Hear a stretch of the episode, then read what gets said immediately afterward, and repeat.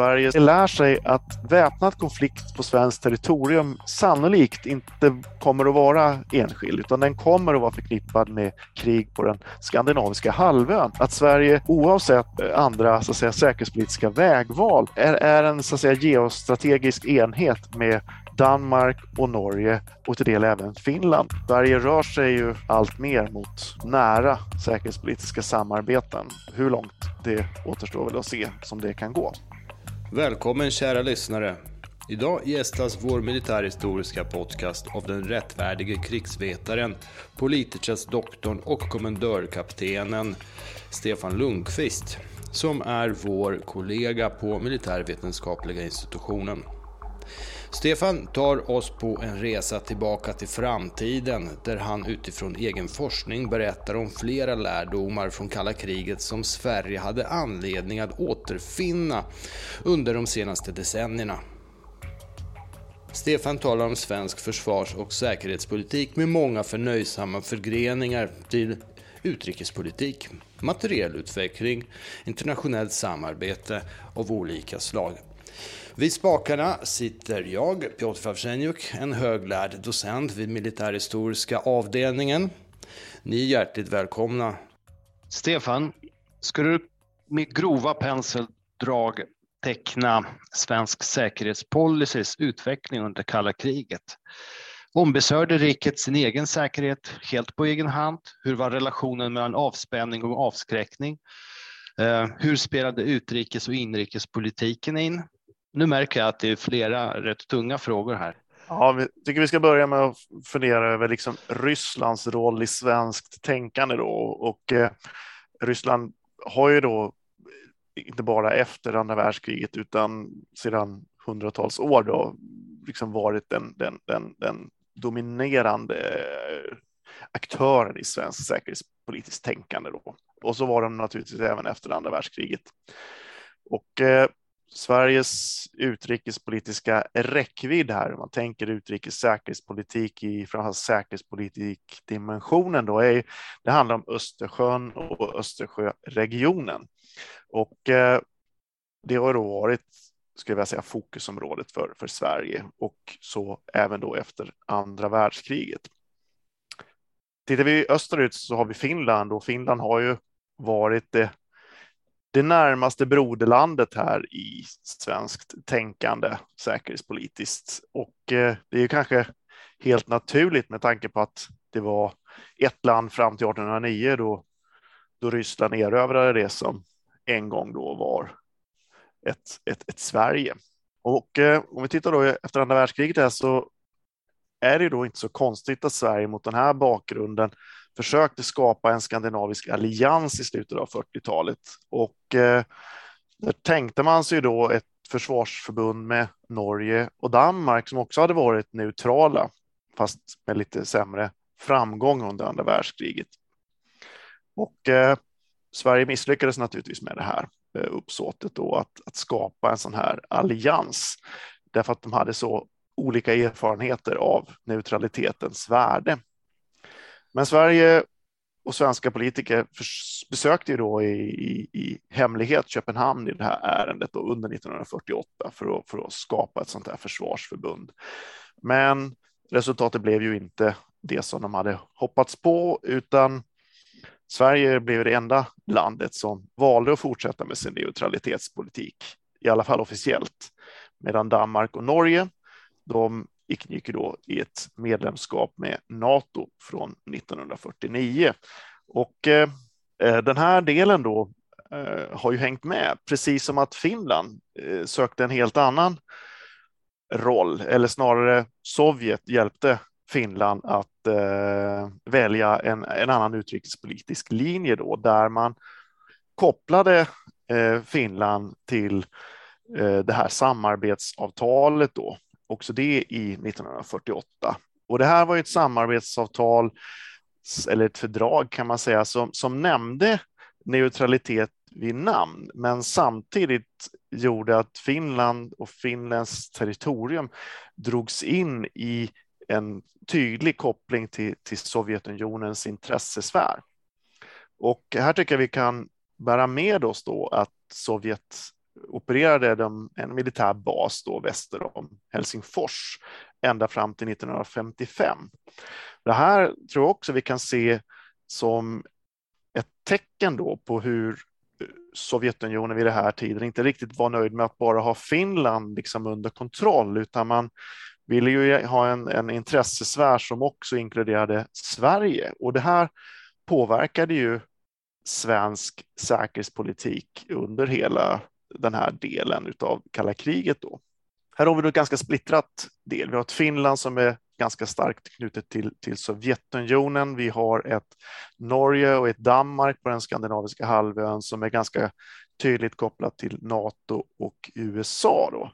Och då kan man tänka sig, vad var det kvar här utav, av, av liksom samarbete här i den här eh, delen? Och, och, och det hade vi ju. Så även om den var ju då ganska splittrad i säkerhetspolitiskt hänseende, där Sverige var ju den äkta neutrala som stod emellan två block i, i Östersjöregionen, så var det då ganska betydande samarbete som utvecklades när det gäller kultur, ekonomi och, och eh, politiskt samarbete eh, mellan de nordiska länderna då. Och här har vi då det nordiska rådet som etablerades nittonhundrafemtiotvå, som ju fortfarande är det officiella organet då för så att säga mellanstatliga samarbete mellan Danmark, Finland, Island, Norge, Sverige, men också då de här så att säga entiteterna inom de andra som Färöarna, Grönland och Åland. I det här läget då så, så har vi då Sverige som, som tydligt står upp för en neutralitetspolicy, medans man inser i Sverige att vi klarar ju inte det här på egen hand. Och då här så växer det fram en, en, en dualitet i svensk utrikes- och säkerhetspolitik som jag tror har fångat många, många eh, forskares intresse kring det här. Svensk neutralitet då, den, den prövades ju ganska tidigt här, och, och en, en tidig del var ju då Koreakriget och, och faktum att faktiskt Sverige då skickade ett, ett fältsjukhus till Busan här i nittonhundrafemtio, och eh, här gav man ju då stöd till eh, allierade styrkor hela tiden eh, genom kriget, och, och faktiskt fanns kvar då på ett humanitärt uppdrag fram till nittonhundrafemtiosju. Och då var ju frågan hur, hur var det här förenligt med svensk neutralitetspolitik? Och jag tycker det exemplifierar den här moralitetsmoralfrågan i, i Sveriges agerande. Var det så att eh, eh, Sverige hade den, liksom, den moraliska rätten? Ja, det kan man ju diskutera då. Men vad var det då som Sveriges försvarsmakt hade i uppgift att göra?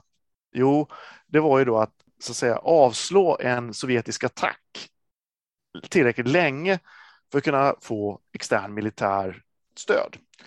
Och det fanns faktiskt en explicit planering här. Planeringen var på tre dygn. Och, och det här kan man se till exempel i nivåerna av profylax som man tilldelade trupper mot kemiska stridsmedel. De låg ju avsevärt högre än vad någon allierad stat liksom någonsin har, har, har gjort. Utan man, man, man liksom insåg hotet från både nukleära vapen och från, från kemiska vapen, och till del också biologiska stridsmedel som skulle kunna komma att användas i det här. Men tre dygn var då det som svensk försvarsmakt på ett maximum av effekt skulle kunna verka med. Och sen fick man ju strida med det som var kvar naturligtvis efter det. Och för att kunna styrka det här försvaret både i djup i form av terräng, men också djup i form av tid, så växer då det här totalförsvarsidén fram.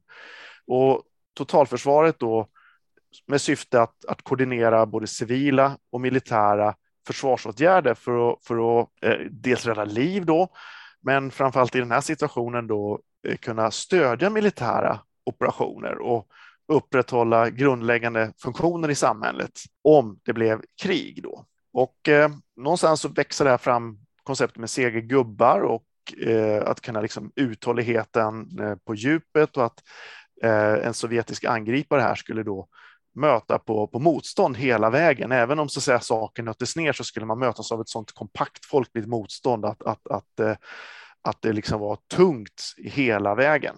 Sen hade vi då en massa positiva eh, aspekter här för, för civilförsvaret då i, i, i hänsyn av kris eller olyckor eller andra bitar som, som ju gav den här acceptansen och den folkliga förankringen på, på riktigt. Så man delade upp Sverige här i bitar, och man gjorde regioner, och eh, man tittade också på det här med informationsaktiviteter, där man såg att Sovjetunionen skulle ju genomföra en massiv eh, kampanj här, eh, att, att, att sprida sin syn på det hela, alltså desinformation till Sverige för att moraliskt bryta ner motståndet.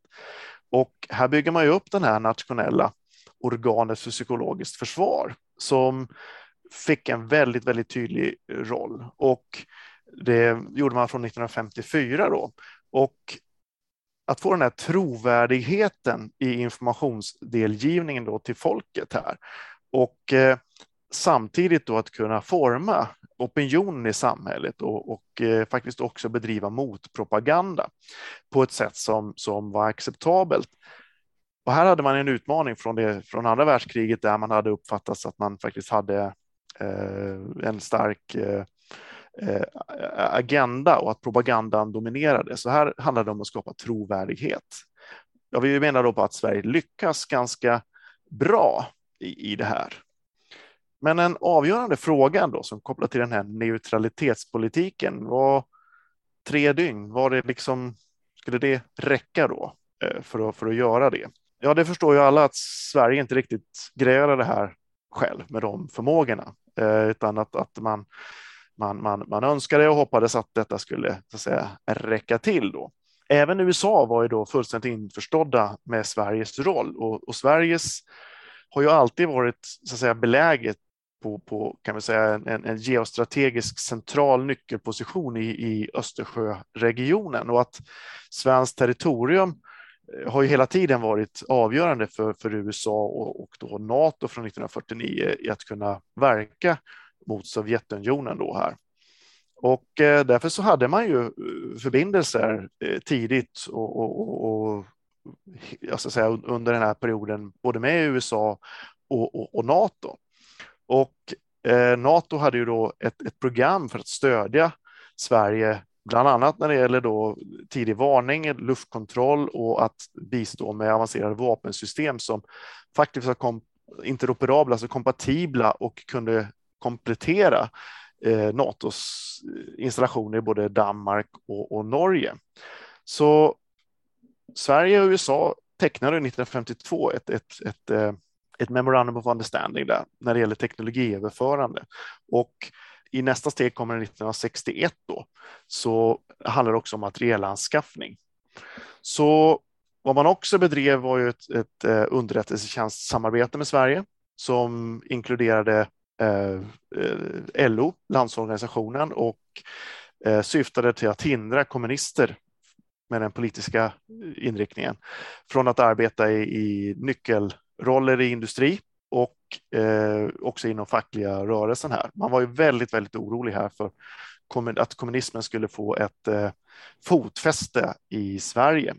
Så eh, nittonhundrasextioett så, så skiftar U S A då från en strategi av massiv vedergällning till ett, ett, ett, ett scenario, en militärstrategi som syftar på genom eskalation då kunna Eh, om inte göra både sovjetiska men också kinesiska provokationer, och då kallar de det för Flexible Deterrent Option Strategy.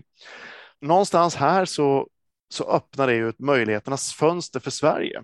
Att plötsligt så är de här försvarsmakten, som ju är ganska otillräcklig mot eh, både Sovjetunionens och NATOs kärnvapen grundade stridskrafter och deras, deras clash här. Och eh, det man tänker sig här då, som, som stärker ju Sveriges argument för neutralitetspolitiken, det är att man faktiskt ska undgå de första förbekämpningarna. För man inser i Sverige att eskalationen kommer att vara ganska tidig, framförallt i, i Arktisregionen, där man, man ser framför sig att när, när, när, när liksom Sovjetunionen löper ut med, med sin norra flotta och de förmågor som finns där, och den amerikanska flottan i det som kallas för Greenland-Iceland-U K-gap möter upp här uppe, så, så, så kommer en, en nukleär eskalation att, att, att vara väldigt snar. Och eh, om Sverige då i tre dygn kunde av, alltså hålla sig undan den här konflikten, ja, då, då skulle ju de flesta kärnvapnen, de skulle ju skickas mellan NATO och, och Sovjet, men inte då förhoppningsvis på svenskt territorium. Och efter tre dygn så skulle ju viljan och förmågan att, att fortsätta med den här nukleära striden vara, vara lägre än i den här drabbningens initiala fas. Så plötsligt så, så, så går Sverige från att tvivla kring kapaciteten och tvivla kring det nukleära, vilket ju hade gjort att man tidigt här hade försökt anskaffa egna nukleära kärnvapen. Och för mig personligen som har, har bott i Farsta strand i Stockholm och eh, sprungit med en löprunda förbi Ågesta-reaktorn inser ju eh, liksom hur, hur, hur nära det här ändå har, har varit, eh, även mig personligen, med svenska kärnvapen. Jag inser också att, eh, att eh, J trettiofem-draken och J trettiosju-viggen innebär ett hopp i numreringen av våra våra stridsflygplan, där den felande länken här var attackflygplanet trettiosex som skulle bära då de svenska kärnladdningarna där, och hur Sverige riktigt på allvar insåg behovet av att kunna förfoga över, över nukleära vapen. Men här då kommer ju bitar in här från sextioett och framåt här med eh, amerikanskt eh, så att säga förklaring utav att Sverige kanske inte behöver det här, utan att Sverige då kan gå in under det amerikanska kärnvapenparaplyet. Och eh, det här förstärks i två omgångar som gör att eh, Sveriges egentligen eh, situation förbättras ju väsentligt här i neutralitetsdelen under sextiotalet. Så avskräckningen här från svensk sida då här kommer in till tre dygn av avskräckning, att kunna upprätthålla territoriet och territoriets integritet och hindra det från att, så att säga, öppet utnyttjas av någon av sidorna, ja, i, i den tidigaste delen av stormaktskonflikt. Det, det är ju det som, som händer här. Stefan, jag kan inte släppa tanken på svenska kärnvapen. Men hur, hur tänkte man när man väl då hade framtagit det här systemet? Hur tänkte man operationalisera det? Hur rimmar det med Sveriges neutralitetspolicy och, och freds, fredssång som ju eh, liksom legat konstant i bakgrunden? Ja, det var en spännande fråga. Den är lite kontroversiell egentligen, svenska kärnvapen och svensk kärnvapenanvändning. Um, Kanske är ju Sverige mest känd för, för D C treans verksamhet eh, i femtiotalets tidiga inledning, där man så att säga signalspanar mot eh, ryska radaranläggningar. Men faktum att Sverige själva då eh, bedrev ett utvecklingsprogram med, med, där man syftade så att säga med Ågesta-reaktorn att ta fram eh, vapenplutonium och sen eh, ha en... Eh, det fanns också en ubåt som, som skulle kunna eh, drivas med reaktordrift och också eh, använda motsvarande nukleära torpeder. Eh, så, så det här var ett ganska eh, brett program. Men samtidigt så, så ville ju inte, Sverige var ju officiellt emot kärnvapen och eh, såg hotet från det här som, som någonting väldigt negativt. Och det betyder att Sverige hade utmaningar i att man kunde inte provspränga, även om det svenska urberget hade kunnat erbjuda ganska goda testmöjligheter för eh, att, att eh, avgöra. Och den, den stora frågan var ju inte om kärnvapnen skulle liksom fungera så att de, de briserade, utan vilken laddningsvikt hade egentligen de här eh, så att säga, laddningarna som man då arbetade fram. Och det här visade sig vara omöjligt så att säga, för Sverige att utrikespolitiskt kunna hantera att man, man, man gjorde detta. Men Så, så som man, man, det man gjorde då, det var att förutom att man gjorde vapenutvecklingen, eh, både laddningarna och laddningsbärarna och eh, funktionalitet, så följde man ju mycket noga provsprängningarna som, som U S A genomförde och utvärderade de här nogsamt. Och då insåg man ju det att användning av kärnvapen över Östersjön mot mål på havets yta var ganska eh, låg eh, liksom, nytta med, utan det var, det var ett ganska eh, så att säga, osäkert sätt att använda det. Utan, utan det mesta nyttan den, den kunde man ju få då om man kunde eh, få dem i ilastningsområdena på på det här. Vi hade ju scenariot av att, att Ryssland, huvudscenariot att, att Ryssland anföll över eh, vår, vår norra gräns, eh, och det andra var ju då en kustinvasion. Så när det gäller kustinvasionen då gäller det att kärnvapnen då användes i ilastningsområdena, och de framställs ju främst i Baltikum här eller i Kaliningrad. Och det är här då Katalinan och den här incidenten, eller D C tre, den här signalspaningen är särskilt intressant, där man faktiskt eh, genomförde sådana här spaningsuppdrag in mot eh, de baltiska staternas kust, där man gick i, i, i nordsydlig riktning där. Så tanken var helt enkelt att om så att säga, det här verkligen skulle då bryta ut, ja då, då skulle man eh, med hjälp av det här attackflygplanet då, A trettiosex, leverera en sån här kärnladdning över något av ilastningsområdena, och så skulle man helt enkelt mäta in vilken så att säga, effekt då det här kärnvapnet hade, och med hänsyn till den första laddningens detonation då skulle man kunna så att säga, klassa in övriga kvarvarande och kunna optimera det här. Learning by doing. Ja, och, då, då, och detta var ju då tack vare de politiska begränsningarna utav det här. Man var också väldigt, väldigt medveten om, om de moraliska och, och samhälleliga effekterna av att använda kärnvapen på svenskt territorium. Men det här var ju också något man såg i förhållande till det norra, det, det norra scenariot att, att, att Sovjetunionen angrep då via, via Sveriges norra gräns över land, där det här skulle kunna gå ganska fort och att kärnvapnen då skulle bli tvungna att insättas då mot, mot, mot eh, frontlinjer för eh, Sovjetunionens attackerande förband. Och, och detta var ju då svårt, och, eh, men fortfarande någonting som, som man övervägde att, att hantera. Och det var också då ansågs det som en misslyckande då om den här underrättelsetjänsten inte kunde så att säga detektera de här ilastningen. Då stod man mellan att ilastningen hade kunnat ske och att styrkan då redan fanns ute på Östersjön, vilket ju var ineffektivt som, som det ansågs, och att man då skulle bli tvungen att, att använda kärnvapen i urlastningshamnarna.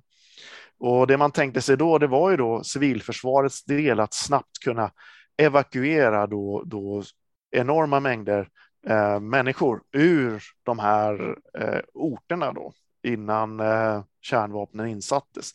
Och med det som bakgrund så förstår vi att underrättelsebehovet var eh, avgörande för, för att kunna möjliggöra en effektiv och eh, så att säga, moraliskt, eh, till någon mål moraliskt försvarbar eh, insats. Så att säga.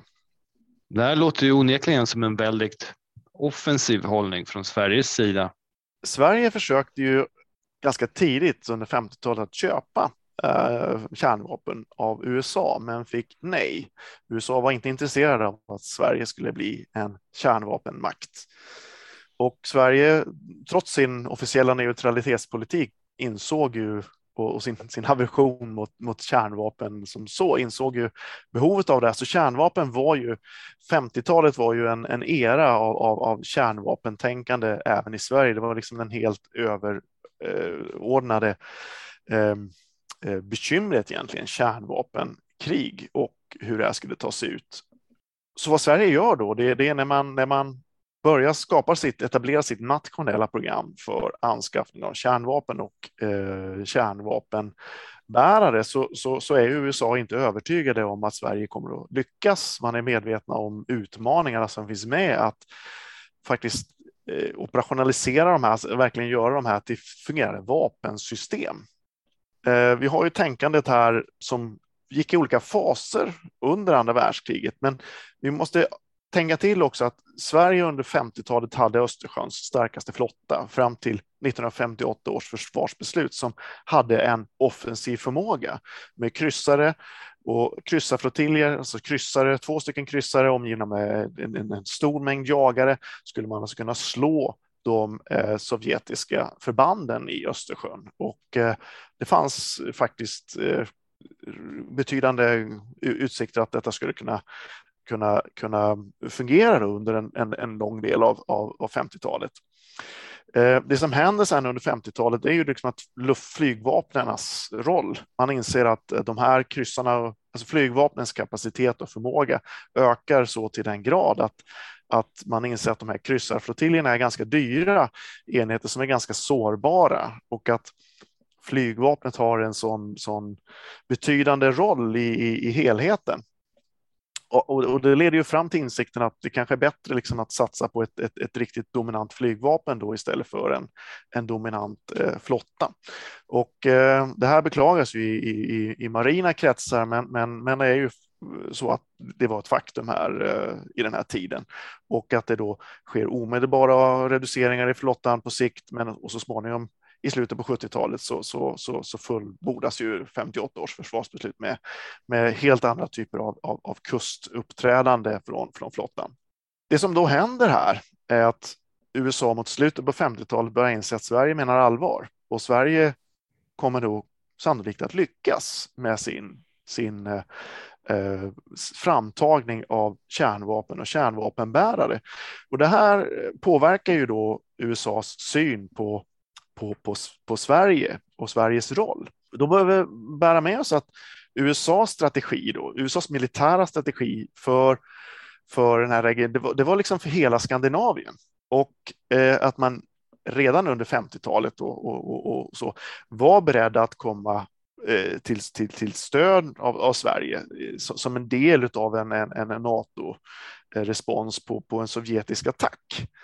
Eh, och eh, Här behövdes ju de här dagarna liksom där Sverige då upp till tre dygn skulle kunna nötas ner egentligen här till det här.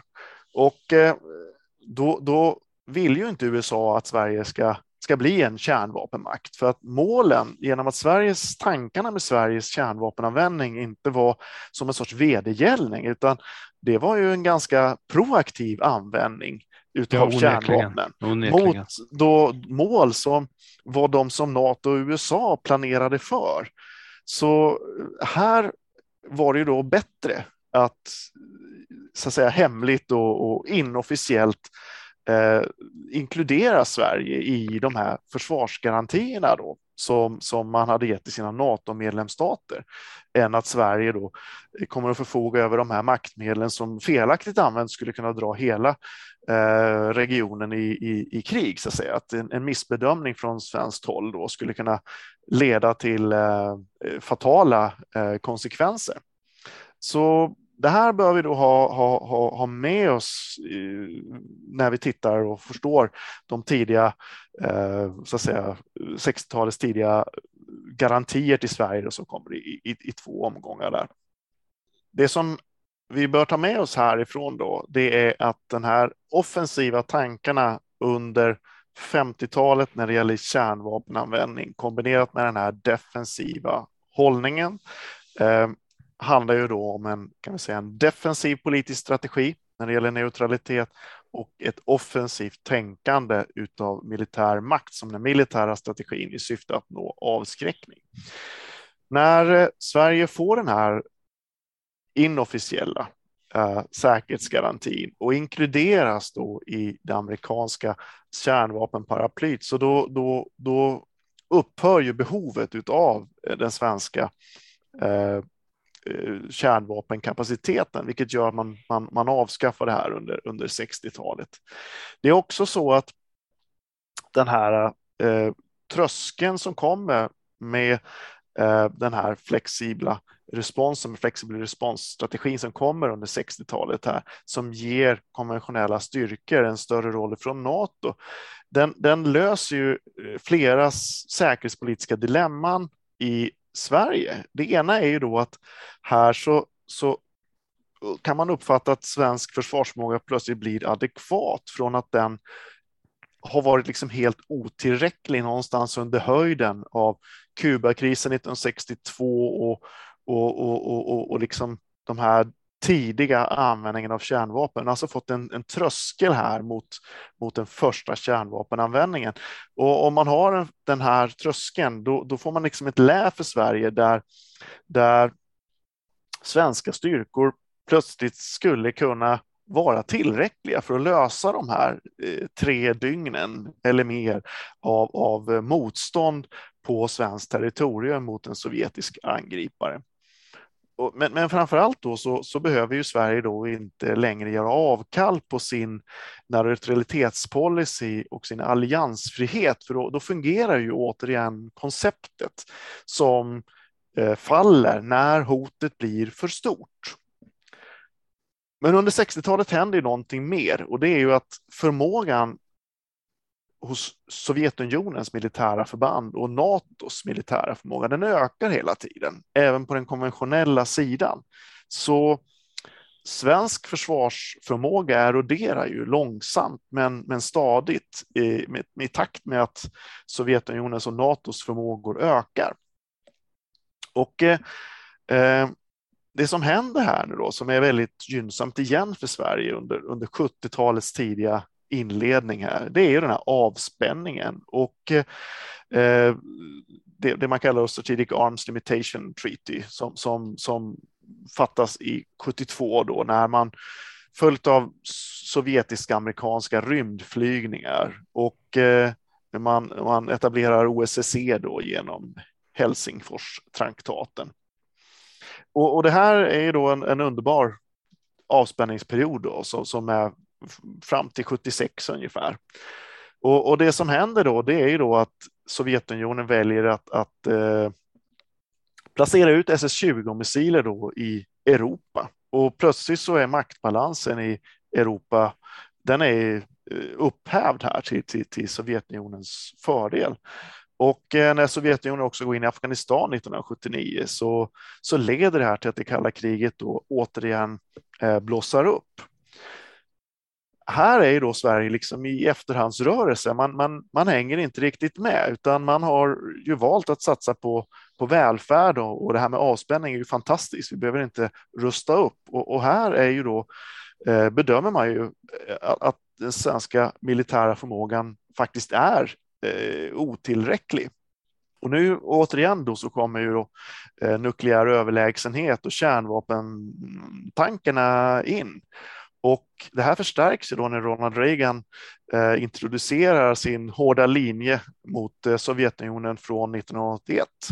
Någonstans här så hade då eh, O S S E-diplomaterna som jobbade liksom inom Helsingfors-traktatens ram här, de, de anklagades ju då för, för, för, för att inte liksom kunna leverera.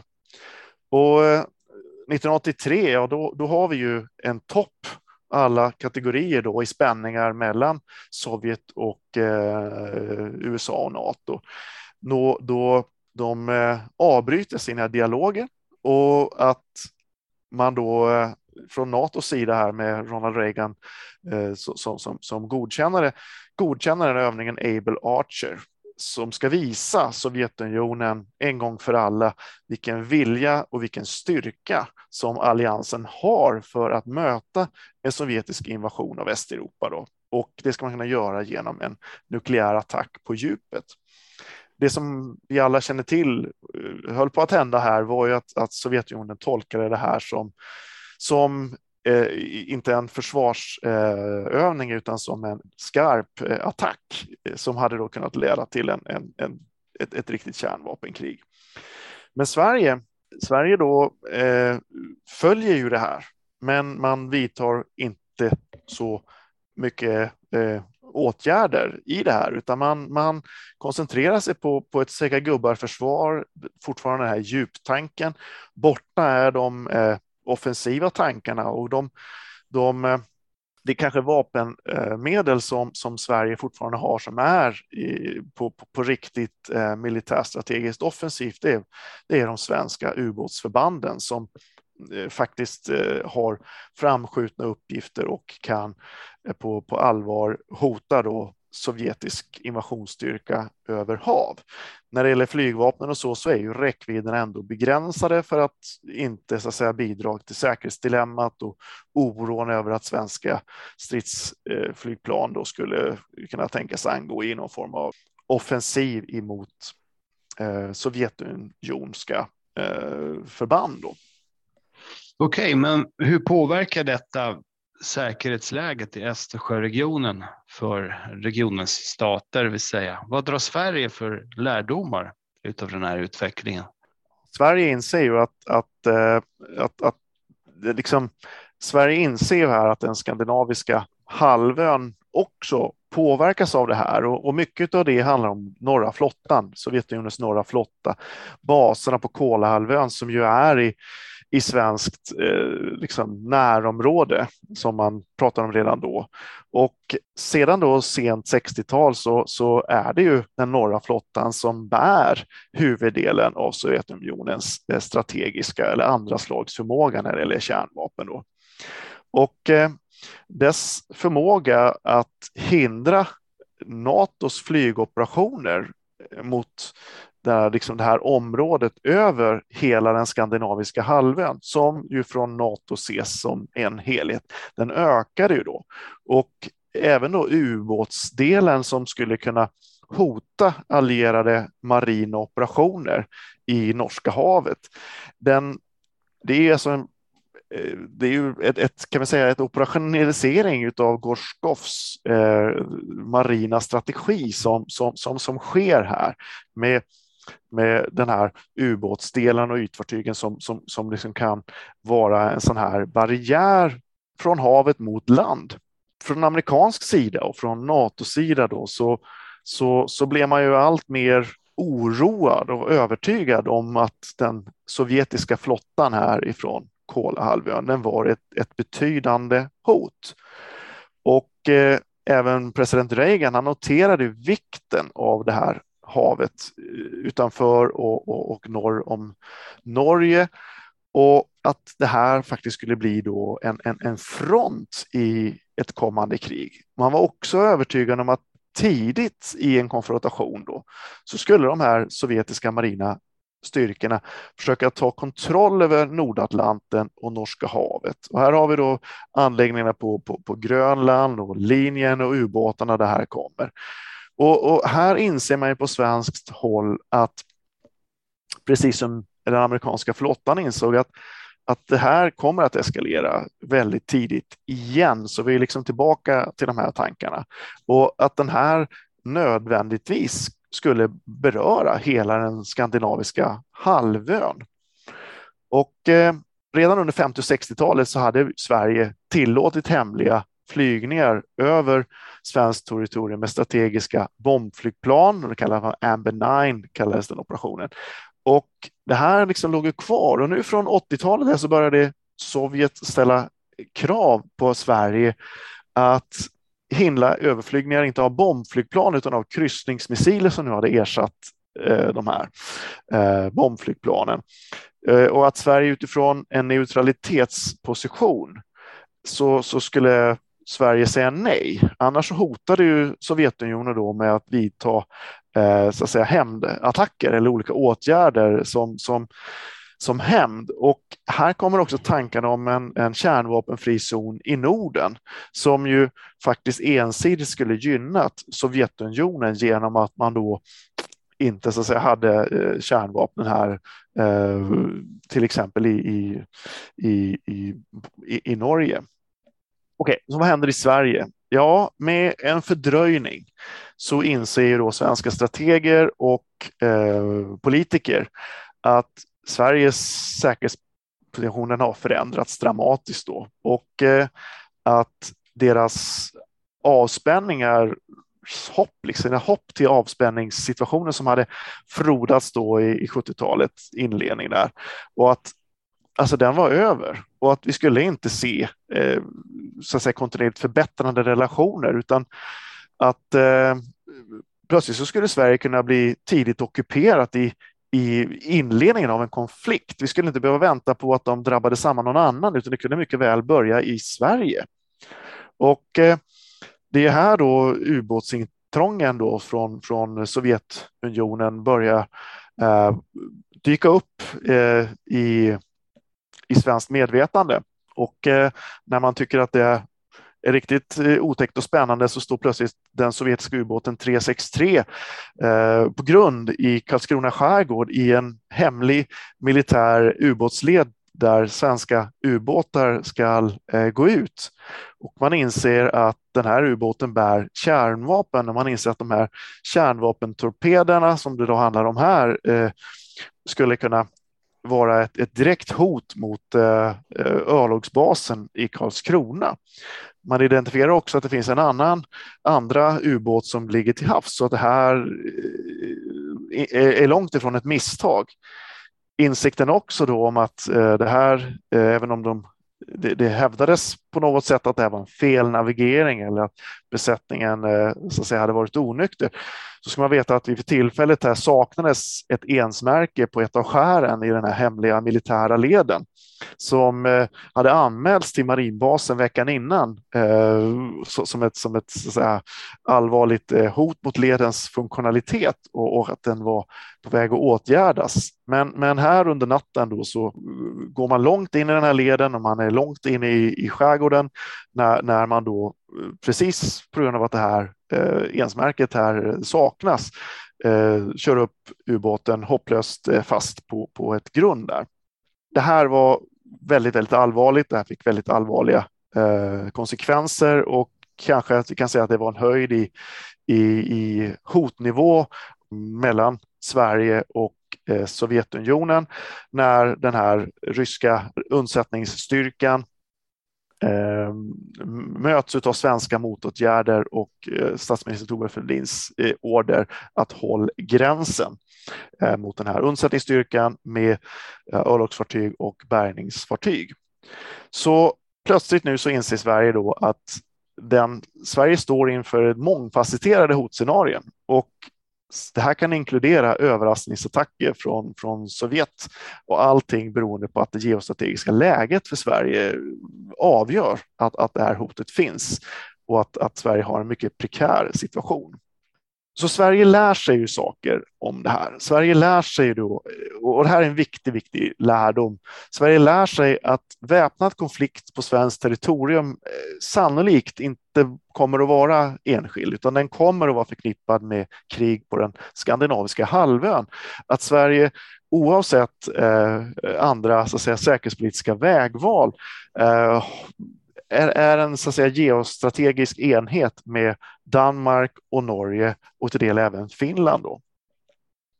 Så konceptet med NATOs koncept av en norra flank mot eh, Warszawapakten då, eh, den inkluderar ju då Sverige och Östersjön, och, och Sverige inser att, att eh, det här är liksom bara någonting att förhålla sig till. Den andra delen, som den andra lärdomen av det här som, som kommer, det är betydelsen av ett totalförsvar och behovet av att upprätthålla en samhällelig motståndskraft, och att liksom visa på den här enheten i samhället, och bara genom det ins- gör insikten, bidrar med insikten i, i, i Sovjetunionen i det här fallet då, att det kommer att vara motigt att bedriva verksamhet i Sverige. Det kommer att vara svårt. Svenskarna kommer att bidra med allehanda åtgärder som kommer att försvåra verksamhet i, i Sverige då. Men det är också tydligt att Sverige betonade det konceptet av totalförsvar därför att den saknade då de här officiella försvarsgarantierna som NATO erbjöd Danmark och Norge. Sverige insåg att säkerhets, Sveriges säkerhetspolitiska läge var, var mer utsatt. Man inser också då att, att det fanns en bonus när det gäller icke-militära nationella kriser, eftersom armén som, som fanns överallt i landet, de, de var väldigt nyttiga om man hade större skogsbränder. När det gäller marina enheter så kunde de stödja i, i sjöräddningsuppdrag och så vidare då. Och den här delen i kombination med värnpliktssystemet, de gjorde ju då att befolkningens acceptans för den här militariseringen av, av, av delar av samhället, den, den, den fanns med, där de flesta män då också hade gjort sin, sin militärtjänstgöring. Det var också så att den civilmilitära samarbetet och koordineringen blev ju långtgående genom totalförsvaret med så att säga planeringsdelarna. Man hittade former för att samarbeta både i fred och kris och krig. Man hade totalförsvarsövningar som, som gav en, en, en hög funktionalitet. Och det regionaliserades, jag tror inte vi ska missa den poängen här, att, att, att totalförsvaret fick en väldigt stark regional eh, förankring. Jag ska inte vilja säga lokal, det fanns ju lokala delar, men det var främst på regionerna som totalförsvaret var som, som starkast. Sen hade vi den tredje delen, och det är den här lärdomen som dras om behovet av att ha realistiska hotbedömningar. Eh, Sverige inser ju här under åttiotalet att Sverige har så att säga varit, eh, man har legat på topp eh, försvarsmässigt när eh, hotet kanske inte har varit fullt så stort, och, och när hotet har varit väldigt stort så då har Sveriges förmåga varit eh, begränsad i relation till, till hotet. Eh, och att eh, Att, att hitta de här, kunna reagera helt enkelt på tidiga ökade spänningar i stormaktsrelationerna och att eh, kunna, kunna så att säga, agera i tid här och hantera trögheten i det. Det, det är en tredje lärdom som Sverige drar. Har... Men Stefan, hade man verkligen lärt sig läxan från åttiotalet i Sverige? Hur kom dessa erfarenheter som vi precis räknat upp till uttryck efter kalla krigets slut, när ju man ansåg att hotbilden diametralt förändrats? Det är ju en väldigt bra fråga. Och det är egentligen just den tredje lärdomen där då, realistiska hotbedömningar. För när kalla kriget så att säga tar slut och Sovjetunionen nedmonterar sina anläggningar, när de baltiska staterna blir fria, när, när Sovjetunionen upplöses och, och det är Ryssland kvar, så, så är vi kvar i, i Sveriges så att säga, fixering vid Ryssland. Det är ju Ryssland som dominerar i säkerhetspolitiskt tänkande. Och då tittar man ju då på en realistisk hotbedömning, och så tittar man på hur, vilken förmåga har Ryssland att återigen bli en sån här eh, inflytelserik stormakts eller supermakt. Det är ju en supermakt på dekis som inte längre är en supermakt, utan en, en, en väsentligt liksom marginaliserad, där det liksom man lämnar skrot och ödeläggelse och miljöförstöring efter sig, men drar sig tillbaka. Där. Så hotbedömningarna går liksom ut på att vi faktiskt inte har något hot emot den skandinaviska halvön, utan hotbedömningarna handlar om att se eh, om Ryssland då eventuellt inom framtid skulle kunna ta en riktning som skulle kunna vara ett hot. Och eh, därmed då så, så faller ju premissen för lärdom nummer ett, att, att eh, liksom en attack mot den skandinaviska halvön är ju då helt enkelt osannolik, eftersom eh, Ryssland till och med blir en, en, en, en, en partner till, till NATO. Plötsligt så är det ju liksom avspänning på, på riktigt, och då, då är inte det här nödvändigt att ha längre. Och, och samtidigt så faller ju liksom behovet av ett totalförsvar också då, för om Ryssland har blivit en snäll björn istället för en, en elak, så, så behöver vi inte ta de kostnaderna för, för anläggningar, förrådshållning, förrådsställning och så vidare.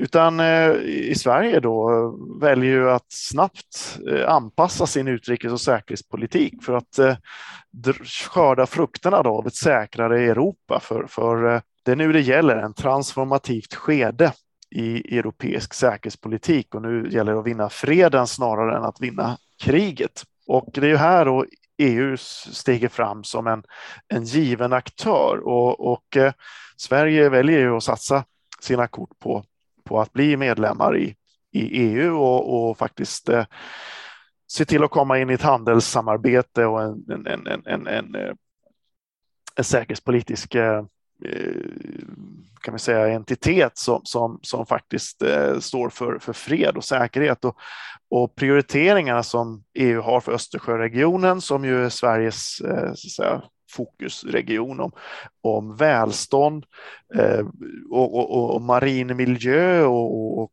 tillvaratagande av havets resurser, eh, regionala transportsystem, regionala energisystem med, med kablar och kommunikationskablar, kraftkablar.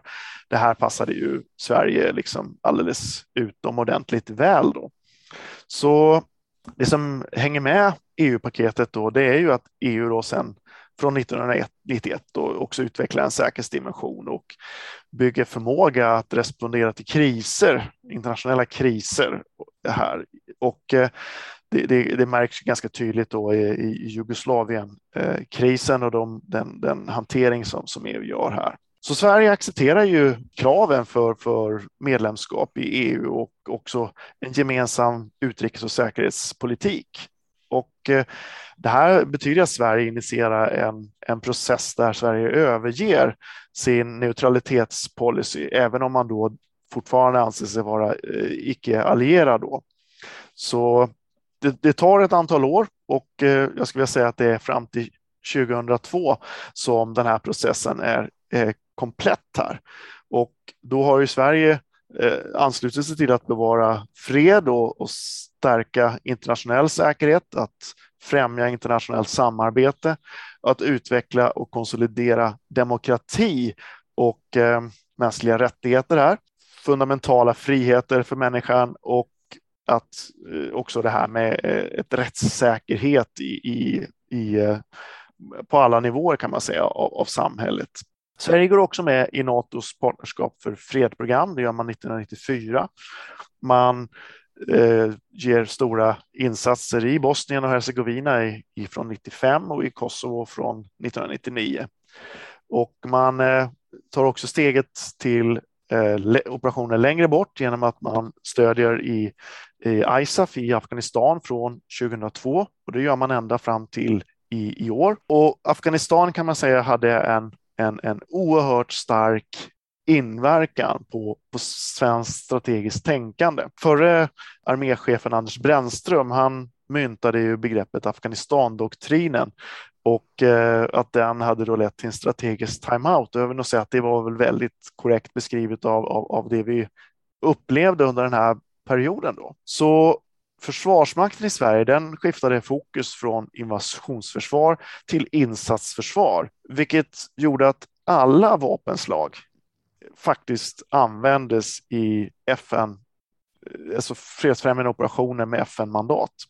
Det som sticker ut här kanske var svenska flygvapnets insats i NATO Expeditionary Air Wing, som upprätthöll då flygförbudszonen över Libyen i april-juni tjugohundraelva, där svenska flygplan faktiskt eh, med, med piloter eh, målangav för insatser med eh, vapeninsatser med NATO-flyg. Så vi tog en väldigt aktiv del i den insatsen då. Den svenska marinen, den bidrog till att hålla libanesiska eh, havsområden öppna i tjugohundrasex tjugohundrasju, och det var ju då någonting som, som eh, hade påverkats av den israeliska blockaden som Israel utsatte Libanon för i samband med attacken mot Israel från södra Libanon i tjugohundrasex. Men alla de här insatserna, de var faktiskt, de var faktiskt i linje med idéerna och svenska fokuset och, och på, på, på liksom, när man säger cooperative security, och att man skulle slå mot internationella och transnationella hot. Och här myntades ju det här att svenska intressen försvaras bäst där de uppstår och inte när de har nått svenskt territorium. Så att Sverige blev ett, ett, ett insatsförsvar på riktigt. Men det betyder också att man monterade ner civila myndigheter som var del i, i civilförsvaret, och man, den ganska svaga myndigheten för samhällsskydd och beredskap som, som inte hade en beslutande roll utan mer en koordinerande roll i, i, i svensk säkerhet eh, växer ju fram. Eh, allt det här kopplar till att man går från ett, ett, ett, ett militärt fokuserat syn på säkerhet till en vidgat säkerhetsbegrepp där plötsligt många andra sektorer av säkerhet kommer in, som samhällelig säkerhet, politisk säkerhet, miljösäkerhet eh, och eh, säkerhet för minoritetsgrupper, där man lyfter in alla möjliga eh, olika typer av säkerhet, där den militära blir liksom endast en sektor i det här. Det behövde också att man inte behövde ha kompetens och förmåga i, i, i industrin att kunna producera och, och vara självförsörjande i Sverige, utan vi kunde ingå i mer internationella handelskedjor, för det var ju gynnsamt, och att vi kunde öka välståndet i Sverige och att Sverige skulle kunna exportera mer och helt enkelt utveckla det här och utveckla välståndet då. Det i sin tur, det här händer ju en process, och det händer ju inte på en gång, utan den här idén om ett folkförsvar som faktiskt hade format svensk strategisk kultur under det kalla kriget, det, det avskaffades då i försvarsbeslutet nittonhundranittionio, och det ledde till den största omorganisationen av Försvarsmakten sedan nittonhundratjugofem. Så vid den här tiden då, då tänkte man att internationella säkerhetsramverk skulle, det skulle ha större förutsättningar att, att leda till framgång för, för, för Sveriges nationella välstånd och modernitet också. Och Försvarsmakten var ju inte emot det här på något sätt, utan snarare tvärtom. Man, man var inne i nätverksbaserat försvar, och så tänkte man att teknologi och NATO-interoperabilitet och high-tech och riktigt vassa förband skulle kunna ersätta ganska, så att säga, lågteknologiska stora arméenheter. Här skulle det liksom bli spets och finess snarare än, än, än jättelika kadrar med brigader från det kalla kriget. Så det här var ganska attraktivt för, för en, en, en teknologiskt intresserad försvarsmakt. Det här är alltså en process, och runt vid tjugohundranio då, så, då kommer en ny säkerhetspolicy som ligger i linje med fördrag, Europeiska unionens fördrag då, och eh, med artikel tvåhundratjugotvå med fördraget om eh, Europeiska unionens funktion, där Sverige ger en solidaritetsförklaring att den ska kunna både ge och ta militärt stöd, och att den, Sverige inte kommer att vara passiva om en annan E U-medlemsstat eller nordisk stat därtill eh, drabbas av en katastrof eller en attack. Och eh, då kan man tänka sig att vad händer här nu då? Nu blir Sverige väldigt offensiva, men då ska man också ha med sig att den svenska regeringen drog slutsatsen att det var omöjligt att tänka sig en militär konflikt i, i vårt närområde, och eh, att den i så fall skulle bara drabba ett land. Och då är vi kvar i den här synen på den strategiska halvön som en enhet, men hotet är ju borta. Alltså det, det är ju ganska riskfritt, eh, bedömer svenska politiker, ja, att ge den här eh, deklarationen och garantin då. Utan, eh, det, blir, det låter bra eh, här, eh, men, men, men förpliktelsen är ganska låg då. Och bara för att säkra det riktigt så, så eh, specificerade aldrig Sverige här hur, vilken form av stöd det här då skulle vara. Och som sagt, som i Koreakonflikten, så kan ju det stödet vara ett militärsjukhus eller någonting annat. Så att det var ju även här en ganska låg riskdel.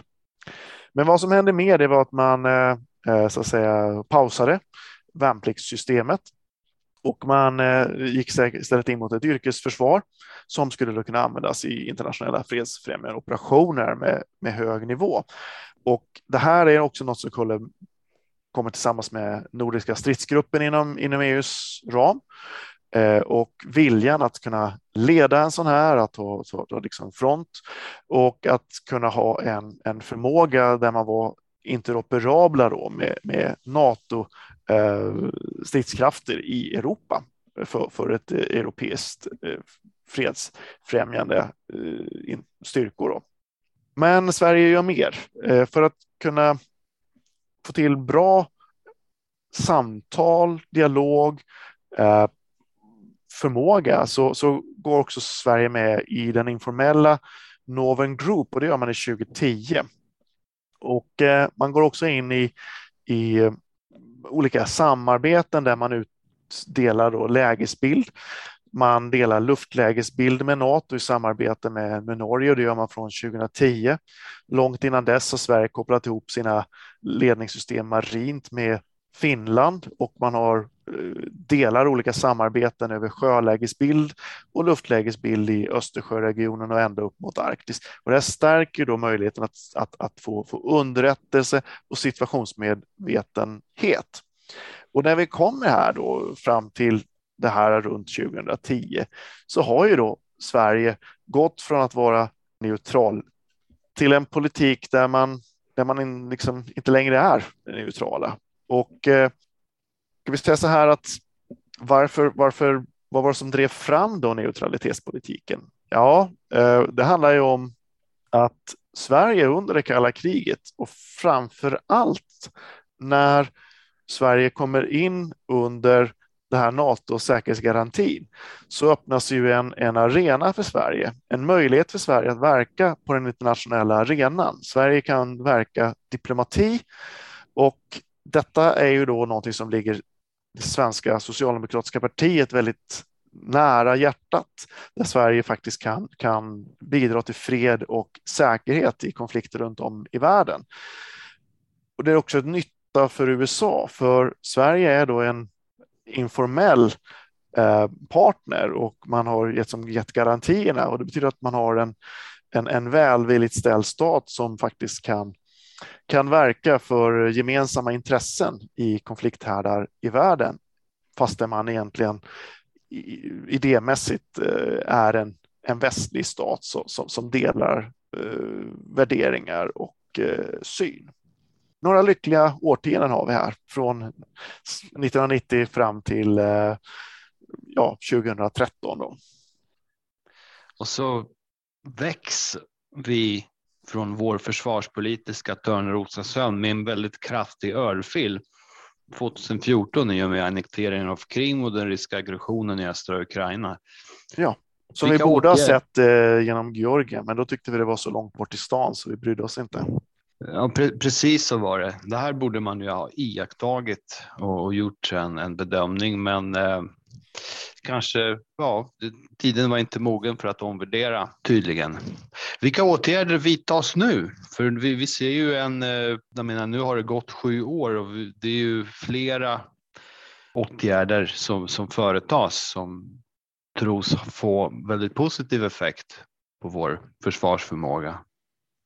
Ja, visst var Rysslands annektering av Krim tjugofjorton och eh, fortsatta krig då i östra Ukraina en, en chock. Men det var det ju inte bara för Sverige. Det var ju något som, jag skulle säga att eh, Europas stater här eh, kollektivt eh, chockades utav. Så ska man vilja säga det, det var. Och man kan ju tycka att man borde ha märkt det innan. Så det som händer här nu då, det är ju att plötsligt så finns det ett territoriellt hot mot Sverige igen då. Men Sveriges situation är ju inte riktigt som den var förr då under kalla kriget, utan det är ju ett, om man skulle kunna säga, ett nytt läge. Eh, Sverige hade helt enkelt inte samma perspektiv på, på internationella relationer som under, under kalla kriget. Neutralitetspolitiken var ju då sedan länge avskaffad här. Och eh, då, jag tror ju då att försvarsbeslutet för perioden tjugosexton till tjugotjugo, den Den, den är väldigt intressant läsning, och där kan vi faktiskt förstå en hel del saker som händer. Eh, en viktig sak är ju då att det här det, det är en sån ovälkommen och plötslig osäkerhet till vart ska det internationella systemet ta vägen nu? Eh, Östersjön som ett fredens hav, nej, det var ju inte längre då, och det hade varit väldigt attraktivt, och alla de här strukturerna plötsligt så, så, så var ju inte de relevanta längre, därför att om Ryssland illegalt kunde annektera Krim, vad var nästa del? Hur var situationen för baltstaterna? Hur var situationen överhuvudtaget? Plötsligt så, så, så hade så att säga, förutsättningarna ställts på ända om en region som, som liksom kännetecknades av fred. Och eh, plötsligt då så Det som händer här och som framgår om man läser det här försvarsbeslutet här, det är att det här breda säkerhetskonceptet som, som då hade frodats i några årtionden efter det kalla krigets slut, det, det var ju liksom inte längre lika relevant, utan plötsligt så smalnades detta av utan att det försvann bort, så, så blev det så att den militära dimensionen plötsligt då fick en nyckelroll. Och eh, det som hade hängt samman med det vidare säkerhetsbegreppet var att olika säkerhetsaktörer på individnivå, på organisationsnivå, plötsligt så hade det här flyttats tillbaka till stater, statsaktörer som de viktigaste aktörerna på den internationella arenan. Och det här var ju inte vilket hot som helst, utan ett sånt här, en sån här förändring den, den, den drog ju själva mattan då för den existerande europeiska säkerhetsordningen. Så vad skulle då f- hända här? Och, och här så tjugo femton så, så är det stor osäkerhet. Vad händer nu? Det här kan vi säga var en transformativ förändring.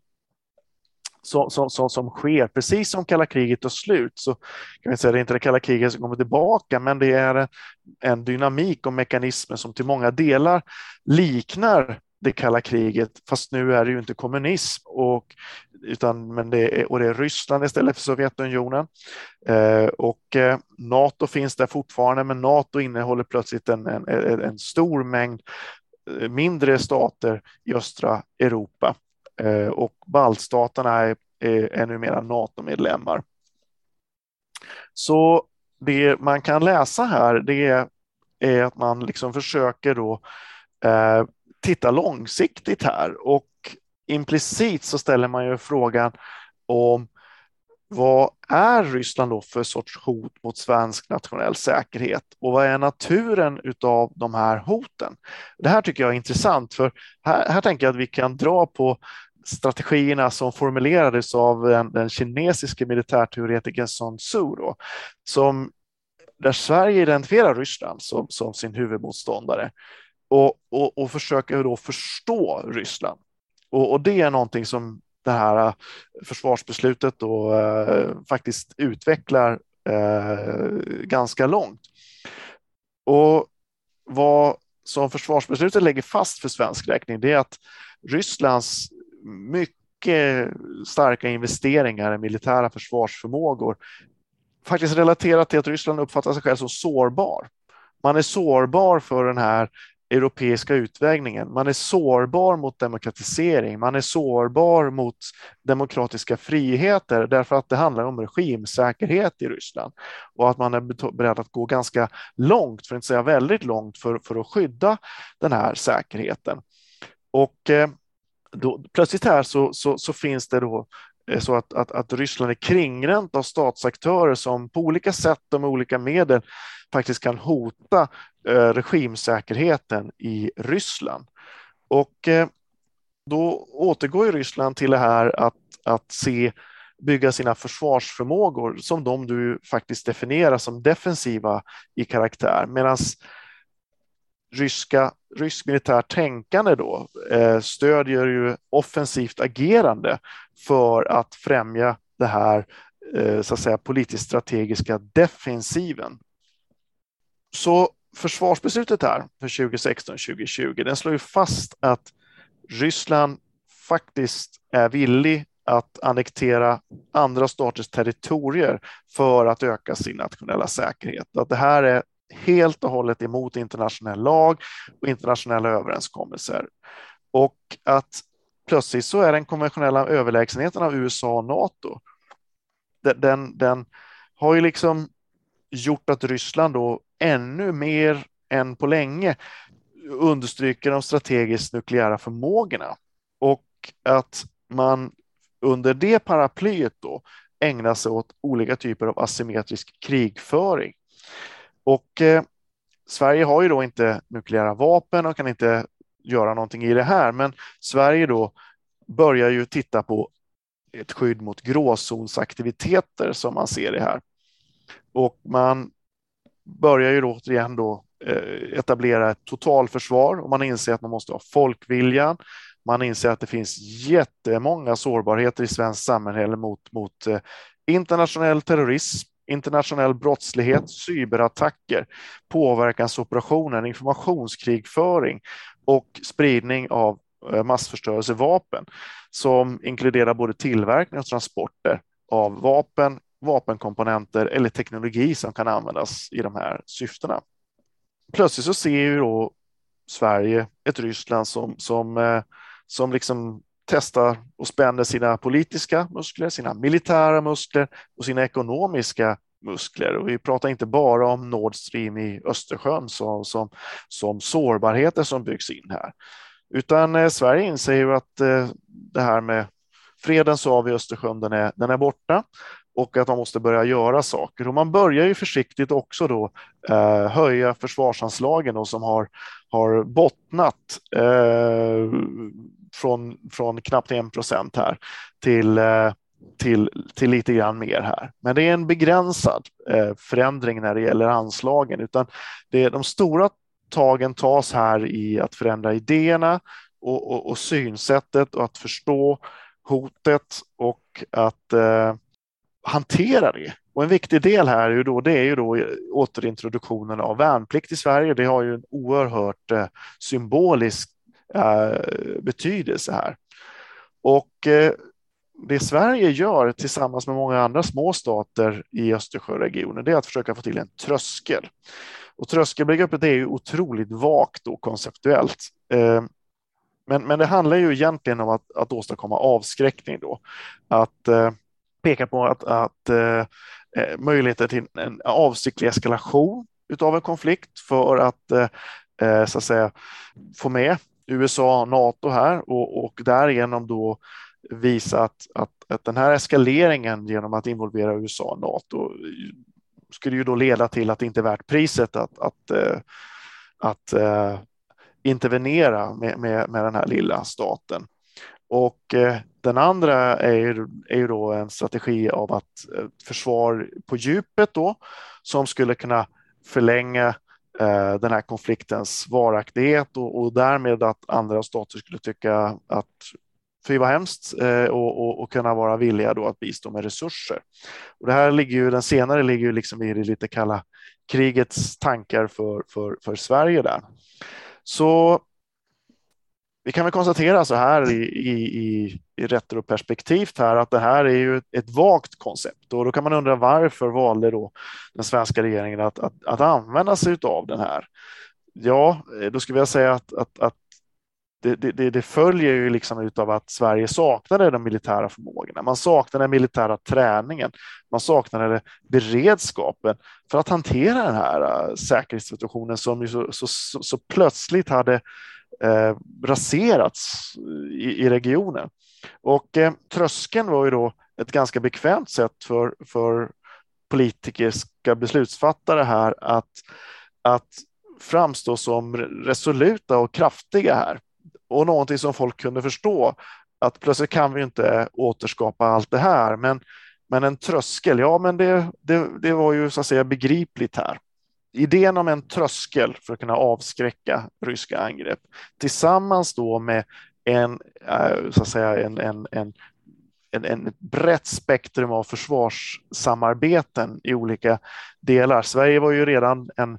En, en guldkortspartner i, i, i NATO. Man hade skrivit under eh, så kallade Host Nation Support Agreements med NATO tjugo fjorton och ratifierade eh, tjugo sexton. Och man hade då också en tydlig dialog eh, med NATO i, från tjugo sexton i en tjugoåtta plus två-konstellation. Sen var det försvarssamarbete med Finland som tog, tog verkligen fart här och Sverige tar höjd här för många gemensamma delar och utbyte av, av även då luftlägesbilder och också delar med, med säkerhet här. Okej, men vad kan vi utifrån det som har sagts sia om framtiden för svensk säkerhets- och utrikespolitik genom att skåda bakåt? Ja, det är en bra fråga måste jag säga då. Sverige har ju stängt en del dörrar. Sverige har ju stängt dörren till en neutralitetspolitik, eh, både officiellt och inofficiellt så, så, så, så, så finns ju inte den möjligheten kvar. Och, och, och det tror jag försvarsbeslutet för tjugo tjugoett till tjugo tjugofem som faktiskt ger eh, medlen som, som gör att svensk försvarsförmåga på ett, på ett betydande sätt kommer att kunna återhämta sig då. Eh, då har man gått ifrån ord till handling. Man, man förstår att det här eh, är någonting som kommer att vara bestående framöver. Vad vi kan se då, det var att Sverige insåg ju de strategiska, de geostrategiska realiteterna av Sveriges läge, den skandinaviska halvön, och att det här liksom, det kan vi säga är väl en kontinuitet som har gått igenom det hela. Och den här neutralitetsdelen, den, när, när den liksom, den har ju då varit Sveriges möjlighet att undvika konfrontation och krig då. Ända sedan liksom arton fjorton har ju Sverige lyckats undvika det här genom eh, något som man kan likna vid en neutralitetspolitik eller som uttalad neutralitetspolitik. Och att Sverige nu inser här att kärnvapen återigen kan komma att användas då mot, mot, eh, på svensk territorium utav Ryssland i det här fallet då. Sverige har ju faktiskt genomgått en dramatisk process liksom, utav, av eh, vad som är rimligt att göra. Och med de här avtalen som är här nu, bilaterala avtal, multilaterala avtal direkt med U S A, med U S A och Finland tillsammans, med The Noven Group, med styrkor i reserv förvisso till NATO Response Force, så finns det liksom ingen väg tillbaka för Sverige annat än att då mer öppet tala om sina preferenser. Att vara tydliga med sina partnerskap och vad de betyder. Så vi ser en ny transparens i svensk säkerhetspolitik som vi inte har sett förut. Och varför gör vi det? Jo, det är för att Sverige inser behovet av att bygga en skräddarsydd och trovärdig avskräckning tillsammans med sina partners. Och det här är ju då en, en, en, en jättestor förändring från det kalla kriget då. Och då kan man ju säga att den här tiden efter det kalla kriget fram till den strategiska chocken som, som uppstår tjugo fjorton som, när, när Ryssland annekterar Krim och, och, och inleder konflikten i östra Ukraina, den, den borde liksom ha förutsätts, men någonstans här så inser man att det här är, är, är till för att för att stanna och att de här andra strukturerna inte längre biter. I torsdags, i förra veckan, så gick överbefälhavaren ut i en intervju med tidningen Politico i U S A i samband med ett besök i Washington D C med amerikanska militära företrädare, så uttryckte ju Biden behovet av att U S A skulle öka sin truppnärvaro i Europa. Och jag tror att det är ganska indikativt på, på den enorma förändring som faktiskt Sverige har genomgått i, i det här. Där man faktiskt har lärt sig, återigen, de här erfarenheterna från det kalla kriget som man under den här mellantiden passade på att glömma. Där man faktiskt trodde att det skulle kunna bli en varaktig fred då i, i regionen. Och eh, att Sverige därtill har ingått gemensamt eh, samarbeten när det gäller Arktisregionen som Sverige nu återigen ser som den centrala med utvecklingen där. Att skeendet kan ju komma antingen från Östersjöregionen eller så kan ett skeende komma från, från Arktis, och att betydelsen utav den, den, den norra flottan, kärnvapen där uppe, kopplingen neråt, att, att se Sverige som en, en aktör i ett geostrategiskt läge eh, som måste agera med de här. Man skulle då kunna säga att det som var ett strategiskt glapp då mellan nittonhundranittio och tjugo fjorton faktiskt har blivit en, en, en bro mot framtiden där Sverige allt mer kommer att närma sig sina europeiska fränder i ett militärt samarbete. Så Sverige rör sig ju allt mer mot, mot nära säkerhetspolitiska samarbeten. Hur långt det återstår väl att se som, som det kan gå. Tack så mycket Stefan för att du ville delta i vår podcast, och jag tror att du kommer ha anledning att återkomma givet att eh, Arktis kopplat till geopolitik och militär strategi är något som ligger dig varmt om hjärtat, eller hur? Absolut, och eh, i den nordiska andan som eh, det skandinaviska försvarsförbundet må ju ha, ha, ha misslyckats nittonhundrafyrtioåtta, men det nordiska samarbetets dimension är, är, är fortfarande väldigt stark, och eh, därvid så, så har jag förmånen att eh, ingå i ett forskningssamarbete kring nordisk säkerhet, eh, och där har ju Arktis en, en avgörande roll. Så jag kommer ju ha förmånen att återkomma med publiceringar här när det gäller Arktis och arktisk säkerhet och betydelsen för, för Sverige i det, vårt norra närområde. Tack än en gång Stefan, och tack till er kära lyssnare för er dyrbara uppmärksamhet. Jag och Stefan tar avsked nu och hoppas att ni återkommer till vår podcast i nära framtid. Jag vill också tipsa om att det är en mängd podcaster som faktiskt kan komplettera denna som vi presenterade idag. Och det är ju till exempel podcasten om framtida krig i åttiotalets populärkultur som vi släppte för inte så länge sedan med den höglärde Eriksson, liksom Johan Elens podcast om styrelsen för psykologiskt försvar. Men nu säger jag adjö, adjö.